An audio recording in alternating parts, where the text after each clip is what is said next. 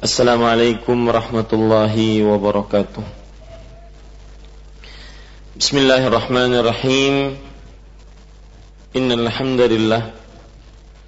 Nahmaduhu wa nasta'inuhu wa nasta'ghfiruh. Wa na'udhu billahi min syururi anfusina Wa sayyiati a'malina. Man yahdihillahu falamudillalah ومن يضلل فلا هادي له وأشهد أن لا إله إلا الله وحده لا شريك له وأشهد أن محمدا عبده ورسوله. يا أيها الذين آمنوا اتقوا الله حق تقاته ولا تموتن إلا وأنتم مسلمون. يا أيها الناس اتقوا ربكم الذي خلقكم من نفس واحدة وخلق منها زوجها وبث منهما رجالا كثيرا ونساء واتقوا الله الذي تساءلون به والأرحام إن الله كان عليكم رقيبا يا أيها الذين آمنوا اتقوا الله وقولوا قولا سديدا يصلح لكم أعمالكم ويغفر لكم ذنوبكم ومن يطع الله ورسوله فقد فاز فوزا عظيما. أما بعد فإن أصدق الحديث كتاب الله وأحسن الهدي هدي محمد صلى الله عليه وعلى آله وسلم وشر الأمور محدثاتها وكل محدثة بدعة وكل بدعة ضلالة وكل dhalalatin finnar. Alhamdulillah kita bersyukur pada Allah Subhanahu wa taala.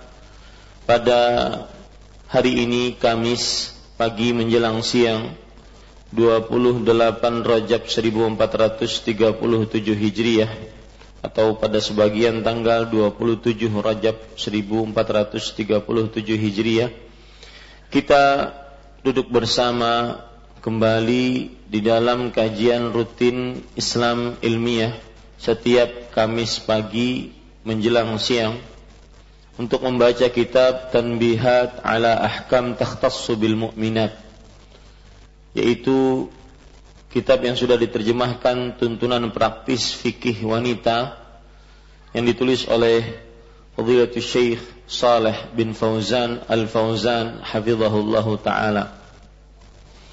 Salawat dan salam semoga selalu Allah berikan kepada Nabi kita Muhammad sallallahu alaihi wa ala alihi wasallam pada keluarga beliau, para sahabat serta orang-orang yang mengikuti beliau sampai hari kiamat kelak. Dengan nama-nama Allah yang husna dan sifat-sifatnya yang ulia, kita berdoa, Allahumma inna nas'aluka ilman nafi'an wa rizqan tayyiban wa amalan mutaqabbala. Wahai Allah, sesungguhnya kami mohon kepada Engkau ilmu yang bermanfaat, rezeki yang baik, dan amal yang diterima. Amin ya Rabbal Alamin. Ibu-ibu, saudari-saudari muslimah yang semoga selalu dirahmati oleh Allah Subhanahu wa taala. Sebelum kita masuk kepada tema kita yaitu masih membicarakan bab yang ketujuh yang disebutkan oleh penulis hukum-hukum yang khusus tentang puasa bagi wanita. Maka saya ingin memberikan apresiasi penghargaan kepada ibu-ibu sekalian yang semoga dengan penghargaan ini dan pujian ini pada tempatnya dan berhak untuk mendapatkan itu semua ibu-ibu sekalian dan saudari-saudari muslimah. Yaitu bahwasanya seorang muslimah ketika dia meluangkan waktu untuk menuntut ilmu agama maka ini adalah salah satu hal petunjuk baik dari Allah Subhanahu wa taala. Mau melapangkan waktunya untuk duduk di dalam majelis ilmu. Di dalamnya ia menuntut ilmu agama meskipun mungkin semua orang-orang yang ada di Indonesia ini saat ini dalam masa libur karena tanggal merah. Akan tetapi ibu-ibu dan saudari-saudari muslimah tetap meluangkan waktu untuk menuntut ilmu agama maka ini adalah kebaikan dan murni petunjuk kebaikan yang datang dari Allah Subhanahu wa taala dan semestinya setiap muslimah beginilah cara berfikirnya. Bukan hanya sekedar penampilan luar yang dia perhatikan untuk mempercantik diri, memperhalus muka, memperbagus rambut agar bisa berdandan di depan suaminya ataupun calon suaminya kelak. Tetapi yang juga yang dia juga perhatikan adalah bagaimana dia menghiasi dirinya dari dalam. Hiasan dari dalam yang tidak akan pernah pudar dibandingkan hiasan dari luar. Inner beauty seorang wanita muslimah lebih dibutuhkan dibandingkan hanya hiasan luar yang apalagi di zaman sekarang sudah banyak sekali wanita-wanita yang bertopeng wanita-wanita yang hanya memperhatikan hiasan luarnya tidak memperhatikan hiasan dalamnya seorang wanita muslimah cara berfikirnya adalah bagaimana dia mendapatkan ridha sang suami demi mendapatkan ridha Allah Subhanahu wa taala. Dan itu semua tidak bisa dia dapatkan kecuali dengan ilmu agama. Maka cara berfikir seorang wanita muslimah bukan hanya kesenangan dunia yang sementara yang kadang-kadang umur kita tidak berbau. Datang malaikat maut ke dalam rumah ternyata di dalam rumah tersebut ada orang tua, ada orang yang sakit parah, ada orang yang tidak bisa berjalan lagi, tetapi ternyata malaikat maut mencabut nyawa yang paling muda, yang paling sehat, yang paling cantik.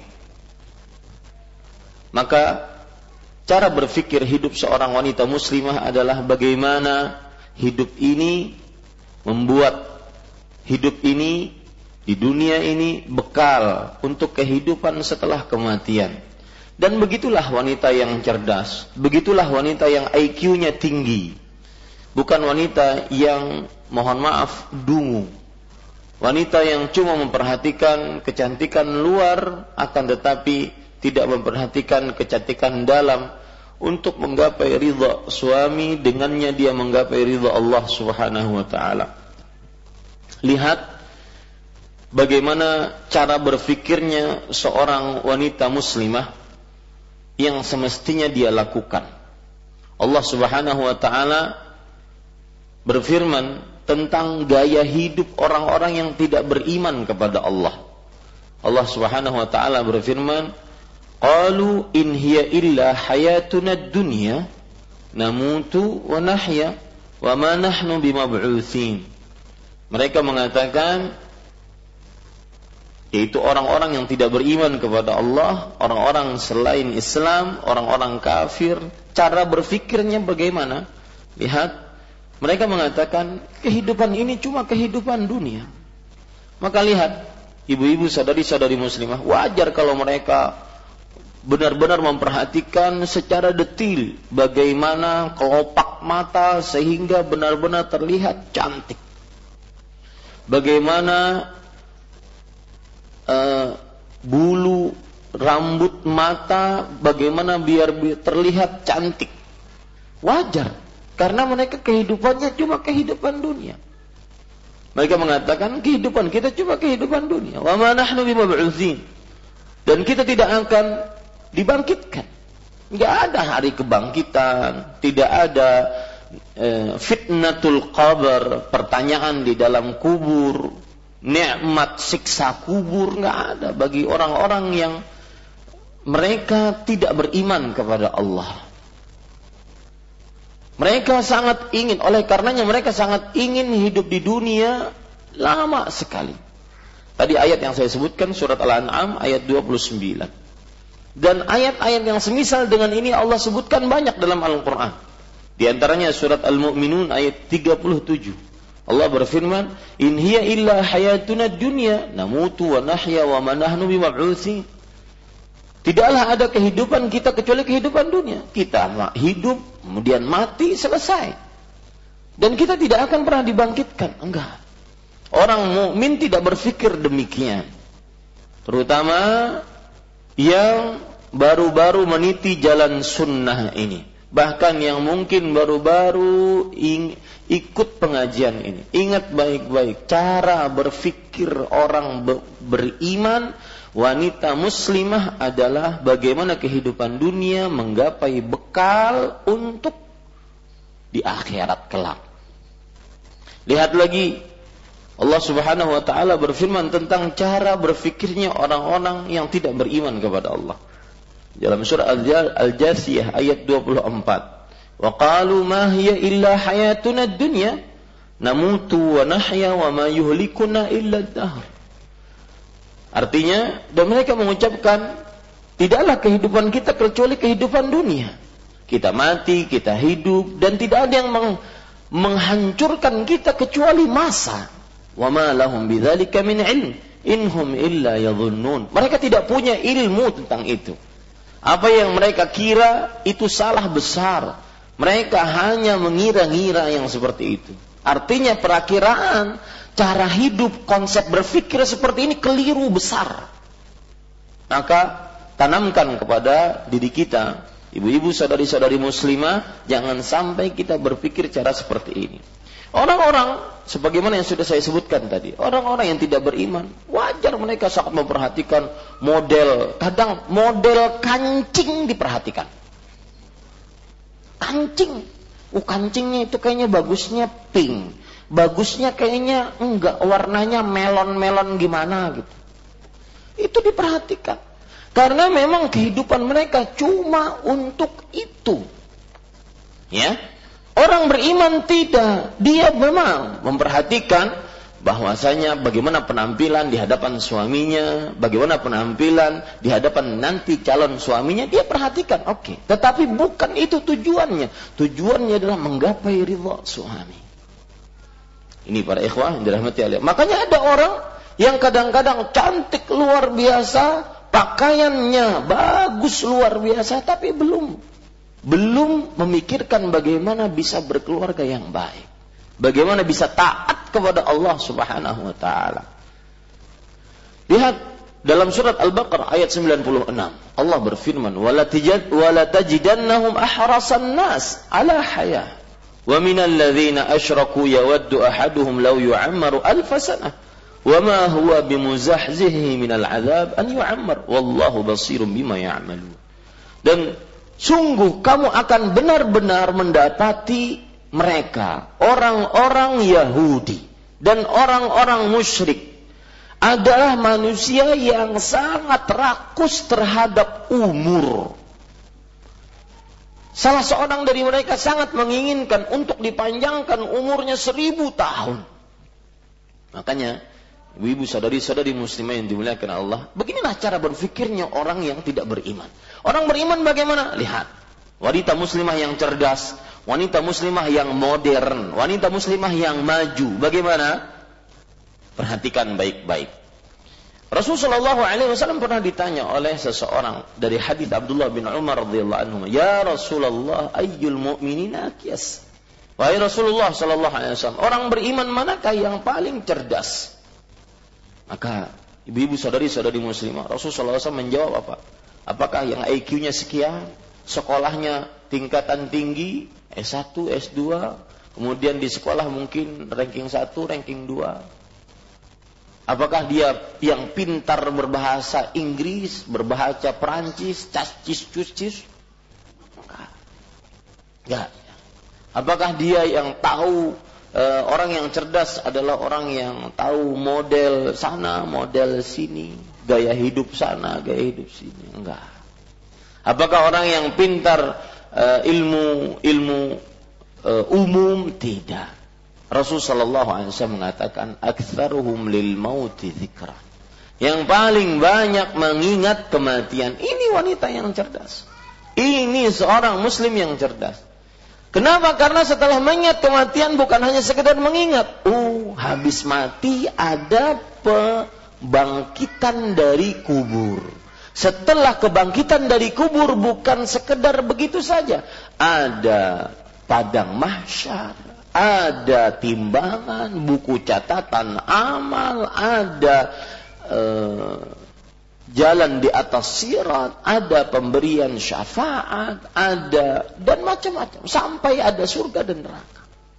Makanya Rasulullah SAW bersabda setelah itu, wa ahsanuhum lima ba'dahu isti'dadan ulaikal akyas. Dan orang yang paling baik persiapannya setelah kematian. Lihat. Maka coba rubah cara berfikirnya wahai wanita muslimah. Bahwasanya seorang wanita muslimah cara berfikirnya seperti ini. Bagaimana kehidupan ini menjadi bekal saya untuk menghadapi kehidupan setelah kematian. Kita bukan orang yang tidak beriman kepada Allah. Kita bukan orang yang tidak memikirkan kehidupan setelah kematian. Itu gaya hidup lifestyle-nya orang-orang yang tidak beriman kepada Allah. Subhanahu wa Kita orang yang beriman. Maka ibu-ibu saya sekali lagi memberikan apresiasi kepada ibu-ibu saudari-saudari sekalian yang telah melapangkan waktunya untuk bisa hadir di majelis ilmu ini. Karena hanya dengan ilmu agama, ingat itu baik-baik. Hanya dengan ilmu agama kita bisa mempersiapkan bekal untuk kehidupan setelah kematian. Dan hanya dengan bekal ilmu agama seorang wanita terlihat sangat berbeda dengan wanita lainnya. Allah berfirman, "Hal yastawil ya'lamun wal la ya'lamun?" Apakah sama orang-orang yang beriman dengan orang-orang yang tidak beriman? Orang-orang yang mengetahui dengan orang-orang yang tidak mengetahui tidak akan pernah sama. Ya, sebagaimana tidak akan pernah sama buta dengan melihat. Sebagaimana tidak akan pernah sama tuli dengan mendengar. Ini ibu-ibu, saudari, sebagaimana tidak akan pernah sama orang hidup dengan orang mati. Beda. Orang berilmu agama dengan yang tidak berilmu agama akan sangat berbeda. Cara berbicaranya, cara tingkah lakunya, terutama misalkan kepada sesamanya, kawannya, sesama wanita muslimah, apalagi kepada keluarganya, kerabatnya, dimulai dari orang tua, dimulai dari orang tua, kemudian saudara, saudarinya, kemudian paman bibinya beda. Yang berilmu dengan yang tidak berilmu sangat berbeda. Makanya bersyukur kepada Allah di samping ibu-ibu sudah menjalankan apa yang dilakukan oleh wanita-wanita yang diridhai oleh Allah di zaman Rasulullah. Mereka senantiasa mengatakan kepada Rasulullah, "Ya Rasulullah, ghalabna 'alaika rijal." Wahai Rasulullah, kami kalah dengan para lelaki untuk menimba ilmu dari para lelaki bisa saja datang ke masjidmu setiap waktu, kami tidak bisa.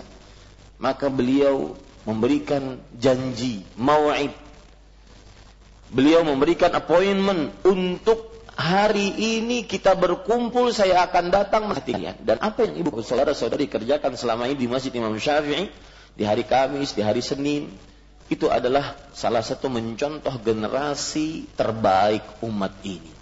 Dan saya pesan, wanita yang terbaik sealam semesta. Mereka bukan hanya sekedar memperhatikan kecantikan luarnya mereka adalah orang-orang yang terlihat sangat memperhatikan kecantikan dalamnya.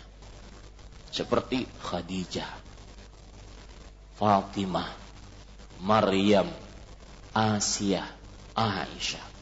Lima wanita terbaik sealam semesta sampai hari kiamat.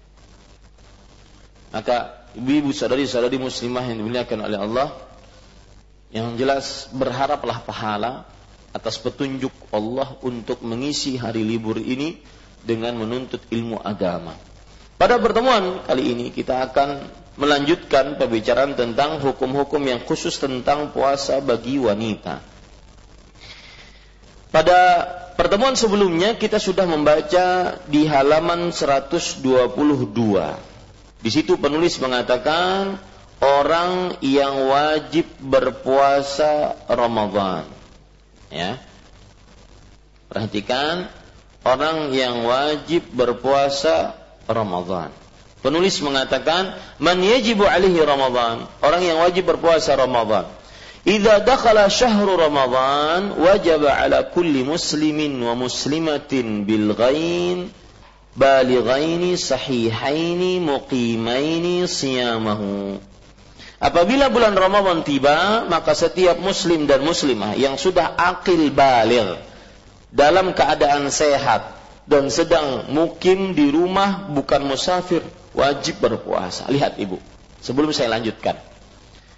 Orang sebagian, wah cantik luar biasa. Dari ujung rambut sampai ujung kaki. Akan tetapi tidak puasa. Ini nggak ada manfaatnya. Ya, cantik luar biasa. Tapi nggak puasa.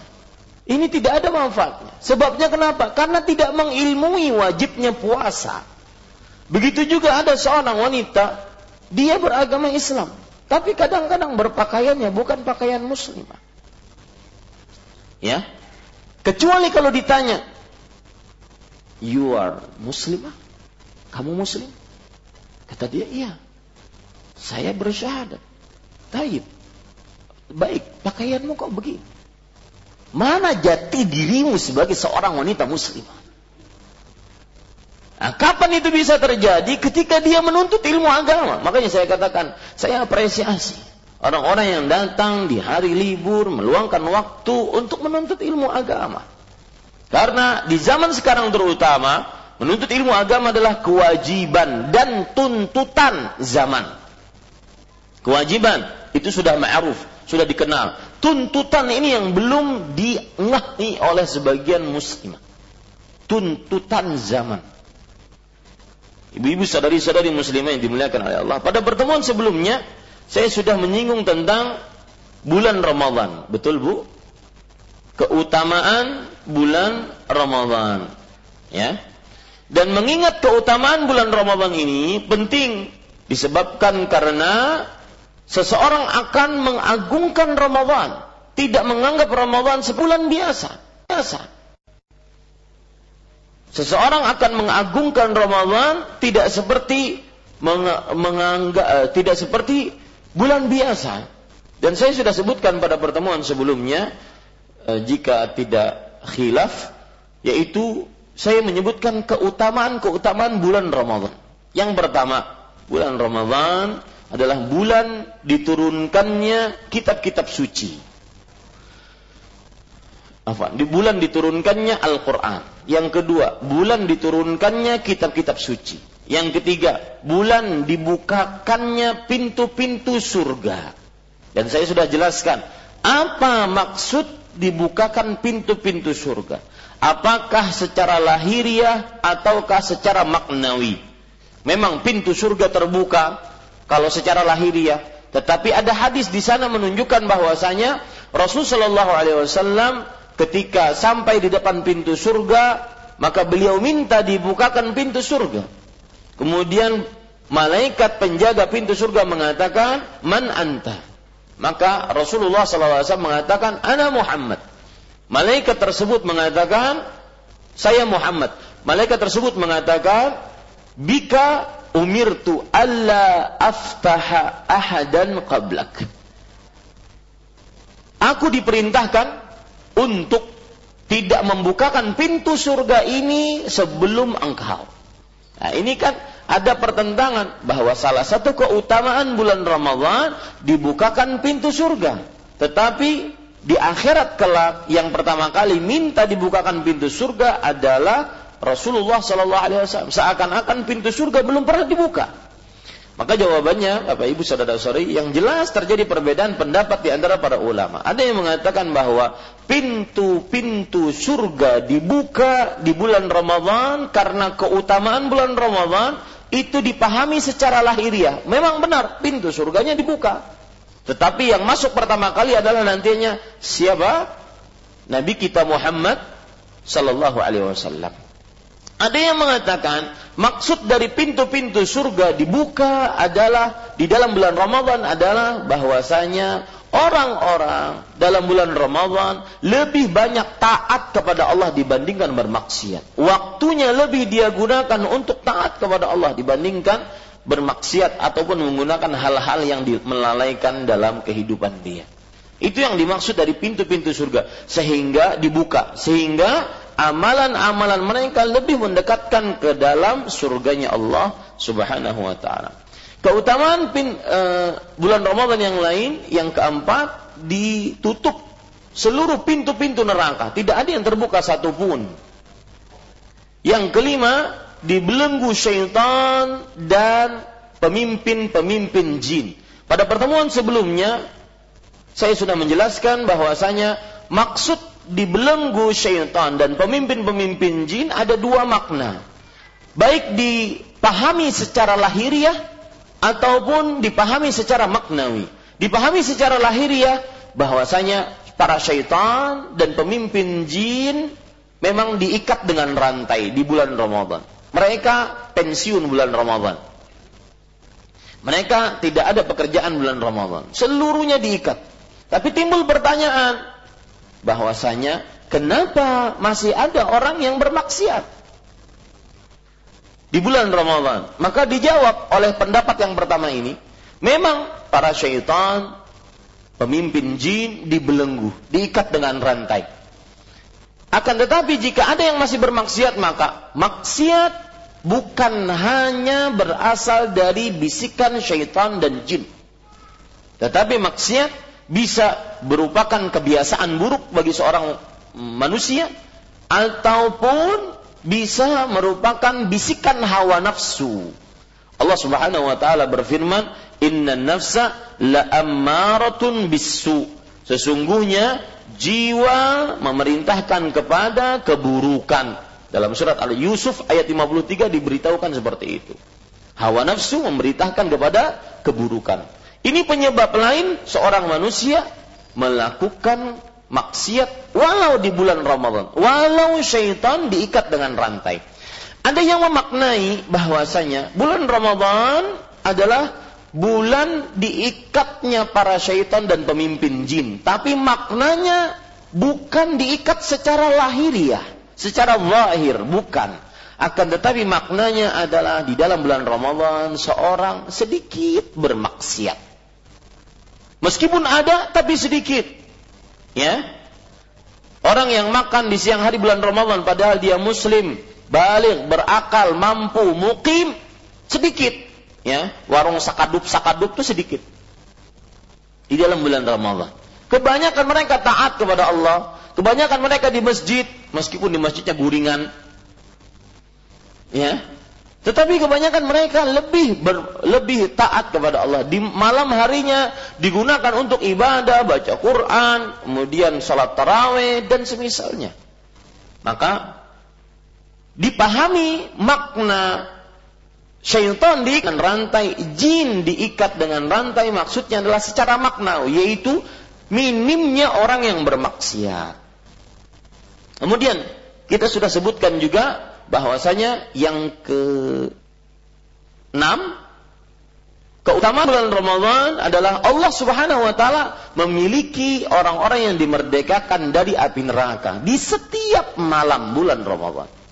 Dan makna orang-orang yang dimerdekakan di setiap malam bulan Ramadan maksudnya adalah Allah menuliskan untuk orang tersebut jika dia mati pada saat itu dia dibebaskan dari api nerakanya Allah Subhanahu wa taala. Di sini saya ingin mengingatkan kata-kata dibebaskan dari api neraka. Seakan-akan api neraka itu membelenggu seseorang. Betul itu. Ya. Surga itu didapat dengan sulit. Rasulullah Shallallahu Alaihi Wasallam bersabda dalam hadis riwayat Muslim, "Huffatil jannatu bil makarih." Surga didapat dengan mengerjakan hal-hal yang dibenci. Wa huffatin nar bis syahwat. Dan neraka diliputi dengan sesuatu yang melakukan hawa nafsu, syahwat. Makanya kalau orang terbebas dari api, kenapa memakai kata-kata bebas, lutaqa, bebas, merdeka dari api neraka. Apa makna yang tersirat dari kata-kata terbebas? Karena ibu-ibu dari beberapa sesi. Yang pertama, siksa neraka tidak bisa dibayangkan beratnya dan muruknya dan kejinya, nggak bisa dibayangkan. Makanya kalau bapak ibu saudara saudari sekalian mendengar kata neraka, jangan pernah terbesit di dalam pikiran anda kecuali tempat siksa paling terburuk Dilihat dari dua sisi minimal. Yang pertama, disiksa tapi nggak pernah mati. Siksa nggak pernah mati. Thumma alladhi yaslan naral kubra, thumma la yamutu fiha wa la. Api yang membakar dengan besar. Kemudian ia tidak mati, tidak juga hidup. Tidak mati, disiksa sampai hancur tubuhnya, kemudian dihidupkan kembali disempurnakan kembali, disiksa lagi sampai hancur. Tsumma la yamut fiha wa la. Tempat siksa paling terburuk dari sisi pertama. Disiksa tidak pernah mati. Sampai saking bosannya mereka, disiksa tidak pernah mati. Mereka mengatakan kepada malaikat Malik, penjaga neraka, "Ya Malik, liyaqdi alaina rabbuk." Lihat, ini cara berfikirnya seorang wanita muslimah yang orang kafir tidak akan mungkin berpikir seperti ini. Orang beriman tidak, orang yang tidak beriman kepada Allah, tidak beriman kepada hari akhir, nggak akan mungkin berpikir cara seperti ini. Ya, maka Bapak Ibu saudara-saudari yang dimuliakan oleh Allah, lihat dia berpikir bagaimana kehidupan di akhirat tentang neraka ini. Disiksa tidak pernah mati. Ya Malik, liyaqdi alaina rabbuk. Mereka penghuni neraka memanggil, wahai malaikat Malik, penjaga neraka, sudah matikan kami saja. Kami bosan untuk disiksa. Bilang kepada Rabbmu, matikan kami saja. Lihat subhanallah. Tempat siksa paling terburuk neraka. Yang kedua, kenapa dikatakan bebas dari api neraka? Karena neraka adalah tempat siksa paling terburuk dilihat dari sisi yang kedua, yaitu bahwasanya semakin hari semakin berat siksanya. Kalau kita baca bahwasanya penghuni neraka mereka itu minumannya contoh ya, contoh bahwasanya siksa mereka semakin hari semakin berat. Mereka minum minuman penghuni neraka air mendidih. Yang panasnya kalau di dunia 100 derajat Celcius, panas air mendidih kali 69 kali lipat. Itu air mendidih neraka yang menjadikan yang menjadi minuman penghuni neraka. Maka Allah Subhanahu wa taala berfirman, "Hadza falyadhuqu hamimun wa ghassaq." Ini rasakan hamim, air yang mendidih. Kalau di dunia air mendidih 100 derajat Celcius. Sedangkan panas di akhirat 69 kali lipat. Berarti lebih li, lebih daripada 100 derajat Celcius 69 kali lipatnya. Baik. Itu hari ini. Besok jangan pernah berharap bahwa dia akan mendapatkan air mendidih dengan derajat panas yang sama. Nggak akan pernah sama. Setiap harinya tambah berat. Maka lihat, ayat-ayat suci Al-Quran yang menyebutkan bahwasanya mereka tidak akan diringankan siksanya. Fala yukhaffafu anhumul azab. Mereka tidak akan diringankan siksanya. Dalam surah Al-Baqarah ayat 86, Al-Baqarah 162, Ali Imran ayat 88. Ya makanya ini rahasia kenapa Rasulullah SAW menyebutkan salah satu keutamaan dari uh, Bulan Ramadan adalah Allah memiliki hamba-hamba yang dimerdekakan. Dari tadi saya membicarakan kata-kata dimerdekakan dari api neraka di setiap malam bulan Ramadan. Kenapa memakai kata dimerdekakan? Dibebaskan, seakan-akan dia terbelenggu di penjara karena memang neraka adalah tempat siksa paling terburuk. Dan ini keutamaan bulan Ramadan. Di setiap malam Allah memiliki hamba-hamba yang dimerdekakan oleh Allah dari api neraka. Makanya ibu-ibu saudari-saudari muslimah, sebentar lagi kita akan memasuki bulan Ramadan. Satu bulan lagi kita akan memasuki bulan Ramadan. Ya, persiapkan niat dari sekarang. Niatnya saya harus menjadi orang yang dimerdekakan oleh Allah di bulan Ramadan tahun ini. Dengan cara tentunya bukan hanya dengan angan-angan. Mungkin inilah Ramadan terakhir kita. Mungkin ini adalah Ramadan yang Allah tidak akan mempertemukan kita lagi dengan Ramadan selanjutnya. Rugi besar ketika kita diberikan kesempatan untuk mendapatkan Ramadan, ternyata kita menyia-nyiakannya. Disebabkan kenapa? Karena tidak mengilmui Ramadan. Makanya ibu-ibu, saudari-saudari muslimah yang dimuliakan oleh Allah, itu adalah yang sudah kita bicarakan tentang keutamaan bulan Ramadan. Saya ingin menambahkan tentang keutamaan bulan Ramadan yang lain. Yang keberapa sekarang? Yang ketujuh. Keutamaan bulan Ramadan yang lain yaitu di dalam bulan Ramadan terdapat Lailatul Qadar, malam Qadar yang lebih baik daripada beribadah seribu bulan. Selama seribu bulan. Yang mana apabila orang mendapatkan Lailatul Qadar, maka dia akan seperti mendapatkan pahala ibadah lebih baik daripada beribadah seribu bulan. Makanya yang tidak mendapatkannya dia benar-benar rugi dengan benar-benar jenis kerugian. Dan ini ibu-ibu mohon maaf bahasa saya, orang-orang seperti ini adalah perempuan-perempuan yang dungu. Yang bodohnya kuadrat. Kenapa? Misalkan ada kesempatan dia mendapatkan sesuatu, tinggal dia petik, tinggal dia ambil. Cuma menjulurkan tangan sedikit saja, dia sudah bisa menggapainya. Tapi dia leha-leha sana sini, tidak memperhatikan, asal-asalan. Akhirnya kesempatan tersebut hilang. Ini orang yang bodoh kuadrat. Ya.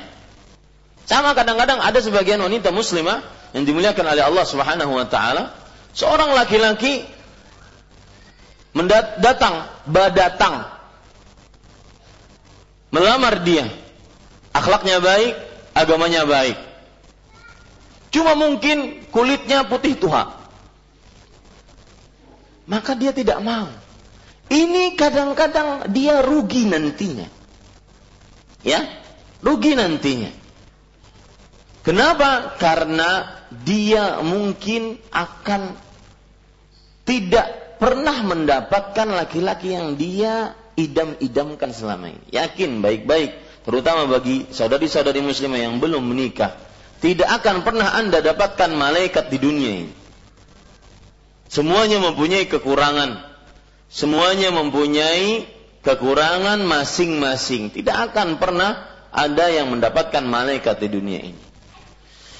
Maka ibu-ibu sadari-sadari muslimah, begitulah orang yang disediakan oleh Allah dalam bulan Ramadan Lailatul Qadar. Dia diberikan umur mendapatkan 10 hari terakhir bulan Ramadan, tapi dia tidak dapat.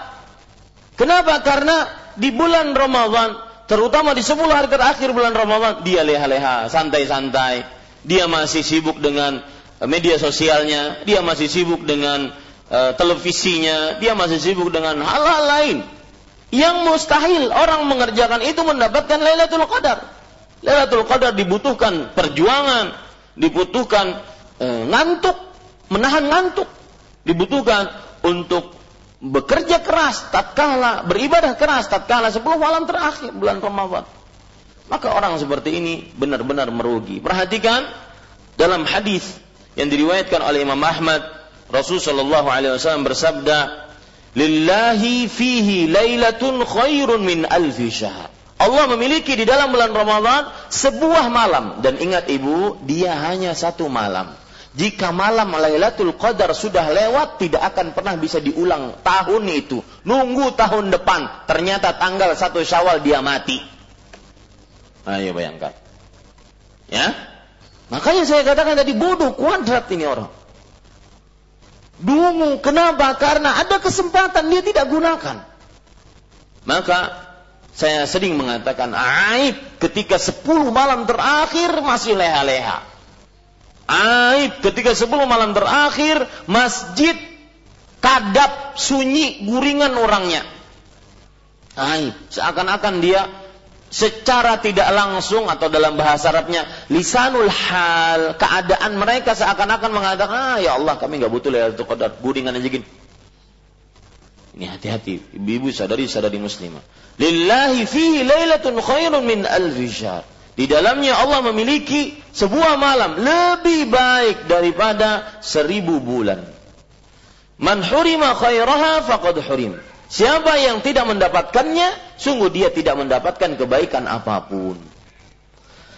Kemudian di dalam riwayat yang lain ada tambahan riwayat Imam Ibnu Majah, wala yuhram khairuha illa mahrum yang dan tidak ada yang diharamkan dari Lailatul Qadar kecuali orang-orang yang benar-benar merugi.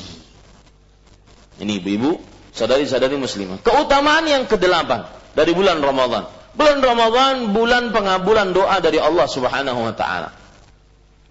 Jika ibu ingin memperhatikan dalil yang menunjukkan bahwasanya bulan Ramadan adalah bulan pengabulan doa, maka perhatikan dalam surah Al-Baqarah ayat dari mulai ayat 183 sampai 187. Kita akan dapati pada Al-Baqarah 186 Allah berfirman, "Wa idza sa'alaka 'ibadi 'anni fa inni qarib ujibu da'watad da'i idza da'an falyastajibu li wal yu'minu bi la'allahum yarshudun." Jika hamba-hambaku bertanya kepadamu tentang aku, maka sesungguhnya aku dekat Aku mengabulkan doa orang yang berdoa jika ia berdoa kepadaku. Maka berdoalah kepadaku, berimanlah kepadaku agar mereka mendapatkan petunjuk. Ayat Al-Baqarah ayat 186 ini adalah dari ayat-ayat yang menyebutkan tentang puasa. Ibu cari saja dalam Al-Quran, surat Al-Baqarah 183 sampai 187 itu adalah ayat yang membicarakan tentang puasa Ramadan. Di tengah-tengahnya ada 186 membicarakan tentang doa, menunjukkan bahwa doa adalah eh bahwa Ramadan salah satu keutamaannya adalah bulan pengabulan doa dari Allah Subhanahu wa taala. Yang ketiga, eh, Afan, yang eh, dalil yang lain yang menunjukkan bahwa bulan Ramadan adalah bulan pengabulan doa, hadis riwayat Imam Ahmad dari Abu Hurairah radhiyallahu an. Inna lillahi utaqa'u fi kulli yawmin wa laylah likulli abdin minhum da'watun mustajabah. Di dalam bulan Ramadan Allah sesungguhnya Allah memiliki orang-orang yang dimerdekakan di setiap malam dan siang.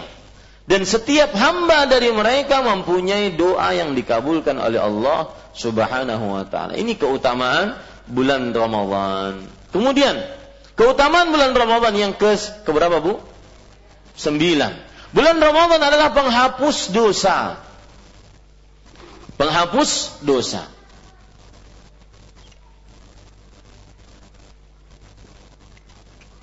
Kembali saya mengulang. Ini kajian nggak menarik kalau seandainya masih berfikirnya cara orang-orang yang tidak beriman kepada Allah. Ngapain kajian cuma menghapus dosa, masuk surga, jauh neraka? Nggak menarik. Emang nggak menarik. Karena memang Anda cara berfikirnya atau sebagian dari orang cara berfikirnya cara berfikir orang yang tidak beriman kepada Allah. Yang hanya cuma memikirkan dunia, dunia, dunia. Seperti anak-anak muda misalkan, ya kita Ustaz enggak terlalu, jangan terlalu kita mikirkan surga neraka. Kita kan masih hidup di dunia, have fun aja lah. Have fun mbahmu. Ya. Habis mengatakan have fun aja lah, mati Nah, coba. Tuh, rasakan have fun-nya tuh. Ya. Dan seperti yang saya bilang tadi, kematian tidak memilih-milih. Kalau memang sudah batasnya datang, habis, maka saat itulah mulai kiamatnya. Orang yang sudah mati, mulai saat itulah kiamatnya. Jadi mulai dicabut nyawanya, dimasukkan ke dalam kubur, mulai saat itu kiamatnya. Jangan nunggu dajjal, jangan nunggu matahari terbit dari barat, jangan nunggu uh, Yajuj Ma'juj, jangan. Ya, karena seseorang dimulai kiamatnya saat dia dalam keadaan sudah dicabut nyawanya oleh Allah Subhanahu wa taala. Para ikhwah Bapak Ibu saudara e, ibu-ibu saudari-saudari muslimah, saya sebutkan tadi, keutamaan bulan Ramadan adalah bulan dihapuskannya dosa. Rasul sallallahu alaihi wasallam bersabda dalam hadis riwayat Muslim dari Abu Hurairah radhiyallahu an, Rasulullah sallallahu alaihi wasallam bersabda, "As-salawatul khams wal jum'atu ilal jum'ah wa ramadhan mukaffiratu ma bainahun idza ijtunibatil kabair. Salat lima waktu, kemudian salat Jumat kepada Jumat yang lain dan bulan Ramadan menghapuskan dosa-dosa di antaranya jika dijauhi dosa-dosa besar. Nah, ini menunjukkan bahwa bulan Ramadan bulan penghapusan dosa. Begitu juga dalam hadis yang diriwayatkan oleh Imam Bukhari dan hadisnya sangat terkenal dari Abu Hurairah radhiyallahu anhu, "Man shama Ramadhana imanan wa ihtisaban, ghufira lahu ma taqaddama min dhanbi." Barang siapa yang berpuasa pada bulan Ramadan karena iman, berharap pahala, diampuni dosa-dosanya yang telah lalu. Ya. Kemudian dalil yang lain, hadis riwayat Imam Ibnu Khuzaimah dari Abu Hurairah radhiyallahu an dan hadis ini menarik bu. Ya saudari-saudari muslimah hadis ini menarik. Hadis ini seperti yang saya singgung tadi. Wanita yang cerdas, wanita yang menggunakan kesempatan tepat pada waktunya. Yang tidak menggunakan kesempatan tepat pada waktunya, dia adalah wanita-wanita yang kurang cerdas. Meskipun sekolahnya tinggi. Sekolahnya modern, sekolahnya maju. Yang paling tinggi, tidak. Ya, Orang yang tidak bisa menggunakan kesempatan pada waktunya, dia orang yang dungu. Meskipun IQ-nya 200-an. Ya, lihat Abu Hurairah radhiyallahu anhu meriwayatkan Rasulullah sallallahu alaihi wasallam bersabda ketika beliau naik di atas mimbar, beliau bersabda, "Amin, amin, amin." Arti amin yang kita ucapkan setelah ghairil maghdubi alaihim wal arti amin adalah ya Allah kabulkanlah, ya Allah kabulkanlah, ya Allah kabulkanlah. Para sahabat bertanya, "Ya Rasulullah, ma kunta tasna'u hadza?" Wahai Rasulullah, ketik dulu engkau naik mimbar belum pernah mengucapkan amin, amin, amin. Lalu sekarang mengucapkan amin, ada apa? Apa penyebabnya? Maka Nabi Muhammad sallallahu alaihi wasallam menjelaskan, qala li Jibril, Jibril alaihi salam berkata kepadaku, "Raghima anfu 'abdin dakhala Ramadan falam yughfar lah." Faqultu amin. Lihat, raghima anf. Raghima anf itu artinya uh, lasiqa turab. Hidungnya diseret di tanah. Ini orang dungu, hidung diseret tanah ngapain? Ya, begini. Ini orang yang menunjukkan keburukan, kehinaan, kerugian, tidak ada baiknya. Begini. Ya, ngapain? Gak ada manfaatnya. Kenapa demikian? Siapa mereka itu yang rugi, yang kehilangan kesempatan baik, tidak menggunakan sebaik-baiknya? Orang yang masuk ke dalam bulan Ramadan tapi dia tidak diampuni. Bayangkan, Bulan ampunan nggak dapat ampunan. Ini kan aneh. Bulan kemerdekaan dari api neraka tidak dapat pembebasan dari api neraka. Bulan Lailatul Qadar nggak dapat Lailatul Qadar. Ini aneh. Disebabkan kenapa? Karena tidak menggunakan sebaik-baiknya. Ini potret-potret wanita yang tidak cerdas. Makanya Rasulullah SAW ketika dikatakan oleh Jibril seperti itu, kata Jibril, "Qul amin, wahai Muhammad, sallallahu alaihi wasallam. Ucapkan amin. Artinya aminkan perkataanku ini. Yang artinya amin tadi ya Allah kabulkanlah. Maka Rasul SAW mengatakan fakultu amin. Maka aku pun mengucapkan amin ya Allah kabulkanlah. Orang buruk rugi dengan serugi-ruginya adalah orang yang masuk ke dalam bulan Ramadan tapi tidak diampuni. Amin. Ya Allah kabulkan. Ya, hati-hati. Orang kedua, orang yang rugi karena tidak menggunakan kesempatan sebaik-baiknya, raghima anfu 'abdin dzukirtu indahu falam yusalli alaik. Dzukirta indahu falam yusalli alaik. Artinya sungguh Seseorang rugi, hidungnya tersungkur ke tanah, diseret di tanah. Jika engkau disebutkan di hadapannya, dia tidak bersolawat kepada aku. Lihat, ini pun wanita nggak cerdas. Solawat yang apabila disebutkan, seperti sekarang, saya mengatakan kepada ibu-ibu sadari-sadari muslimah, Nabi Muhammad Sallallahu Alaihi Wasallam. Apa susahnya? Ketika saya mengucapkan Nabi Muhammad, Sallallahu Alaihi Wasallam. Apa susahnya untuk bersalawat kepada Nabi Muhammad Sallallahu Alaihi Wasallam? Tidak ada susahnya, cuma menggerakkan lidah, menggerakkan bibir untuk bersalawat atas Nabi Muhammad SAW, mendapatkan keutamaan yang luar biasa. Man salla alayya wahidah sallallahu alaihi biha asyrah.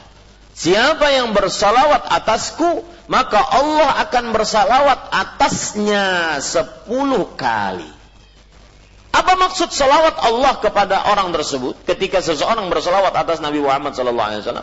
Mendapatkan pujian oleh Allah sepuluh kali. Nah, ini pun nggak manfaat bagi orang-orang yang e, cara berpikirnya masih keduniawian sangat. Ah, Ustaz, ngapain dapat pujian dari Allah? Gak manfaat. Ya, saya suka dipuji oleh fulan, pacar saya, saya suka dipuji oleh orang lain, itu yang manfaat. Adapun pujian Allah nggak manfaat. Maka ini susahnya berhadapan dengan orang-orang yang cara berfikirnya bukan cara berfikir seorang muslim. Cara berfikir orang-orang yang tidak beriman kepada Allah Subhanahu wa taala. Nah, makanya saya pernah mendapati seorang suami curhat, "Ustadz, gimana menghadapi istri saya?" Loh, ada apa Pak istrinya? Itu sekarang Ustaz, istri saya ikut pengajian. Dari tadi kan Ustaz berbicara tentang kehidupan akhirat, bagaimana sukses untuk kehidupan akhirat. Tadi pas waktu break kajian, jadi ceritanya waktu itu kajian parenting keluarga di sebuah villa. Saya di, e, ikut sertakan di situ. Tadi pas break, dia ngomel-ngomel di kamar Ustaz. Wah, ceramah apaan itu? Saya mas datang ke sini saya ingin tahu dagang yang sukses gimana? Ya, lihat. Ya. Itu mah sudah sering kita dengar. Ini menghadapi manusia seperti ini susah. Kenapa? Karena cara berpikirnya sudah beda. Ada seorang suami juga cerita, curhat. Ustaz, gimana menghadapi istri? Kenapa? Dia sekarang melarang saya untuk pergi ikut pengajian. Loh, alasannya apa mas? Karena dia katakan, mas, Semenjak emas itu kenal dengan orang-orang yang jenggotan, celana di atas dua mata kaki itu, nggak ada lagi kita pernah pergi ke mall, mas. Mallmu sekarang masjid Imam Syafi'i, mas. Ya, Pak. Lihat, ini makanya cara berpikir seseorang akan berpengaruh kepada tingkah laku dan ucapan seseorang. Ada lagi yang lebih parah, Bu. Seorang perempuan, istri pernah ngancem suaminya Awas kamu. Kalau panjangkan jenggot tak sembili kamu. Ini Asli itu ada. Ada yang lebih parah lagi. Dia bilang kepada anaknya, nak mau handphone? Mama akan belikan handphone. Tuh, bapakmu lagi tidur, potongi jenggotnya. Itu sikap-sikap yang timbul gara-gara perbedaan cara berpikir. Ya, Perbedaan cara berpikir. Yang kongko-kongko di kafe-kafe uh, berjam-jam, orang yang cara berpikir mungkin nggak akan mungkin bisa seperti itu. Dia tahu waktunya terus berjalan, matahari terbit, tenggelam, terbit, tenggelam, terbit, tenggelam, tidak akan pernah menoleh. Ente kongko di sebuah kafe berlama-lama, eh matahari kemudian noleh. Ah, Kenapa orang nggak bakalan, nggak digubris oleh matahari? Ya, kak ibu-ibu sadari-sadari muslimah yang dimuliakan oleh Allah. Dari tadi saya menyinggung masalah ini. Cara berpikir seorang muslim itu penting untuk ditanamkan dalam hati. Karena akan sangat berpengaruh dalam kehidupan dia, ke perilaku dia, tingkah laku dia, cara berpakaian dia, cara makan dia, cara uh, cita-cita yang ingin dia capai pun berbeda akhirnya karena cara berpikirnya. Makanya kalau mudah ingin mudah ber, e, berbicara dengan seseorang, kita coba kita lihat cara berpikir dia itu apa? Apa yang dia sebenarnya pikirkan? Ya, konsep berpikir dia itu bagaimana? Maka mudah kita akan menghadapi orang tersebut. Ibu-ibu, sadari-sadari muslimah yang dimuliakan oleh Allah. Seperti yang saya sebutkan tadi, Orang yang rugi ketika disebutkan nama Nabi Muhammad sallallahu alaihi wasallam, lalu dia tidak bersalawat atas Nabi Muhammad sallallahu alaihi wasallam. Padahal bersalawat cuma meledak ma, me, menggerakkan lidah, menggerakkan bibir. Dan dengan seperti itu dia mendapatkan pujian dari Allah Subhanahu wa taala. Yang ketiga, orang-orang yang rugi yang tidak cerdas, raqima anfu 'abdin adraka walidayhi aw ahadahuma falam yudkhil falam yadkhulil jannah. Faqultu amin. Wahai Jibril uh, wahai Muhammad tersungkur hidung seseorang yang mendapati kedua orang tuanya atau salah satu dari keduanya. Lalu dia tidak berbakti akhirnya tidak masuk surga. Kenapa? Karena orang tua itu ausatu abwabil jannah. Pintu terbesar masuk ke dalam surga. Menggapai ridho orang tua. Pintu terbesar untuk masuk ke dalam surga. Lah, dia masih punya dua orang tua atau salah satu dari keduanya, tapi dia tidak bisa menggapai meraih ridho orang tua. Yang ada adalah menyakiti perasaan orang tua. Orang ini tidak cerdas. Meskipun IQ-nya 200-an. Kenapa? Karena ada kesempatan bisa diampuni, dengannya dia bisa masuk surga, tapi dia tidak gunakan. Ada kesempatan. Ini orang tuanya nih. Bisa saya bakti bagaimanapun. Bu, bagaimana saya bisa membahagiakan ibu, bapak, bagaimana saya bisa membahagiakan bapak. Tapi dia oh, acuh tak acuh. Dia sangat me, menyakiti bapaknya ataupun membuat sedih, sering membuat sedih ibunya. Maka orang ini punya kesempatan tapi tidak digunakan. Inilah orang-orang yang tidak cerdas.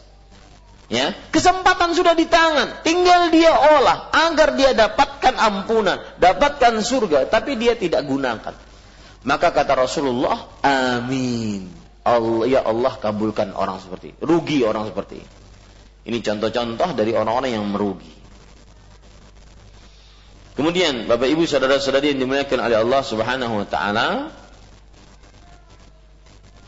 termasuk keutamaan dari bulan Ramadan, terutama mengerjakan umrah di dalamnya, bulan Ramadan yang berumrah di dalamnya senilai dengan berhaji bersama Rasulullah sallallahu alaihi wasallam. Ya, senilai dengan berhaji bersama Rasulullah sallallahu alaihi wasallam. Nabi Muhammad sallallahu alaihi wasallam bersabda, "Fa inna umratan taqdi hajj fi Ramadan taqdi hajjah." Sesungguhnya berumrah dalam bulan Ramadan adalah senilai dengan berhaji. Ini sama bu, tadi tidak menggunakan kesempatan. Coba sekarang bayangkan ibu-ibu, saudari-saudari muslim. Ada orang yang hidupnya lapang, nyaman, transportasi ada, apa yang dia inginkan dia dapat. Tapi kok bisa? Prestasi agamanya tidak seperti orang yang penuh dengan kesempitan. Ya, Misalkan saya beri contoh Quran saja, Quran. Quran dia di gadgetnya ada, di handphonenya ada, di rumah ada. Quran bermacam-macam. Quran perka, terjemah perkata, Quran tajwid tuh yang Quran belang-belang itu ya Quran tafsir sederhana, Quran ini, Quran Madinah, Quran ini. Tapi dari dulu dengan semua sarana yang dia miliki tersebut, dari dulu hafalannya cuma tiga kul. Tambah surat paling favorit Inna Ataina, itu pun warisan SD. Ya, lihat orang ini nggak cerdas. Bedakan dengan orang yang penuh dengan kesempitan, Qurannya bulukan dari dulu cetakan Banjar lawas banget. Yang pakai A di atas A, I di atas I, U, sabdu U. Ya, yang cetakan lawas, tapi dia hafalannya, bacaannya lancar, hafalannya banyak. Ya. Ini orang yang cerdas. Sama juga seperti misalkan ada orang yang diluaskan rezekinya, wanita diluaskan rezekinya, dilapangkan rezekinya, punya, ingin bisa memakai apa saja dia bisa. Membeli jilbab yang sebagaimanapun lebarnya dia bisa. Tetapi dia tidak gunakan harta tersebut untuk lebih taat kepada Allah Subhanahu wa taala. Ini enggak cerdas. Ya. Maka sarana-sarana tersebut semestinya membuat seseorang lebih berprestasi akhirat dibandingkan prestasi hanya dunia. Dan ingat perkataan saya, prestasi akhiratlah yang membuat prestise sebaik-baiknya, bukan prestasi dunia. Ini Bapak Ibu saudara ibu-ibu saudari-saudari muslimah yang dimuliakan oleh Allah Subhanahu wa taala. Kenapa saya berbicara seperti itu? Karena hadis yang saya barusan bacakan Sesungguhnya berumrah di bulan Ramadan senilai dengan haji bersamaku. Itu ada ceritanya, Bu. Coba perhatikan ceritanya. Dari Abdullah bin Abbas radhiyallahu anhu, Rasul sallallahu alaihi wasallam berkata kepada seorang wanita dari kaum Ansar, yuqalu laha Ummu Sinan. Beliau sering dipanggil dengan Ummu Sinan, wanita dari kaum Ansar ini. Rasul SAW bertanya, Ma mana'aka an takuni hajati ma'ana, wahai fulan. Wahai fulana, wahai ibu, wahai saudariku muslimah, kenapa engkau kemarin tidak berhaji bersama kami? Rasulullah SAW bertanya kepada wanita tersebut. Maka lihat wanita ini, dia keterbatasan yang menyebabkan akhirnya dia tidak bisa mempunyai berhaji bersama Rasulullah SAW. Beliau mengatakan, "Nadhihani kana li abi fulan zaujuha." Wa ibnuhu ala ahadihima wa kana al-akharu yasqi alaihi gulamana ardan lana wahai Rasulullah kami punya dua onta yang satu digunakan berhaji oleh suamiku dan anak laki-lakiku. Yang satu lagi kami gunakan untuk menyirami perkebunan kami. Artinya saya sebagai istrinya nggak bisa berhaji karena tidak ada bekal, tidak ada alat transportasi. Lihat orang ini. Ini yang menyebabkan dia akhirnya tidak bisa berhaji. Tidak mengerjakan ibadah yang diwajibkan oleh Allah. Keterbatasan. Sekarang bandingkan orang yang diluaskan dengan dilapangkan apa pun. Luas rezeki, lapang waktu, sehat badan, masih muda. Tetapi mana prestasi ibadahnya?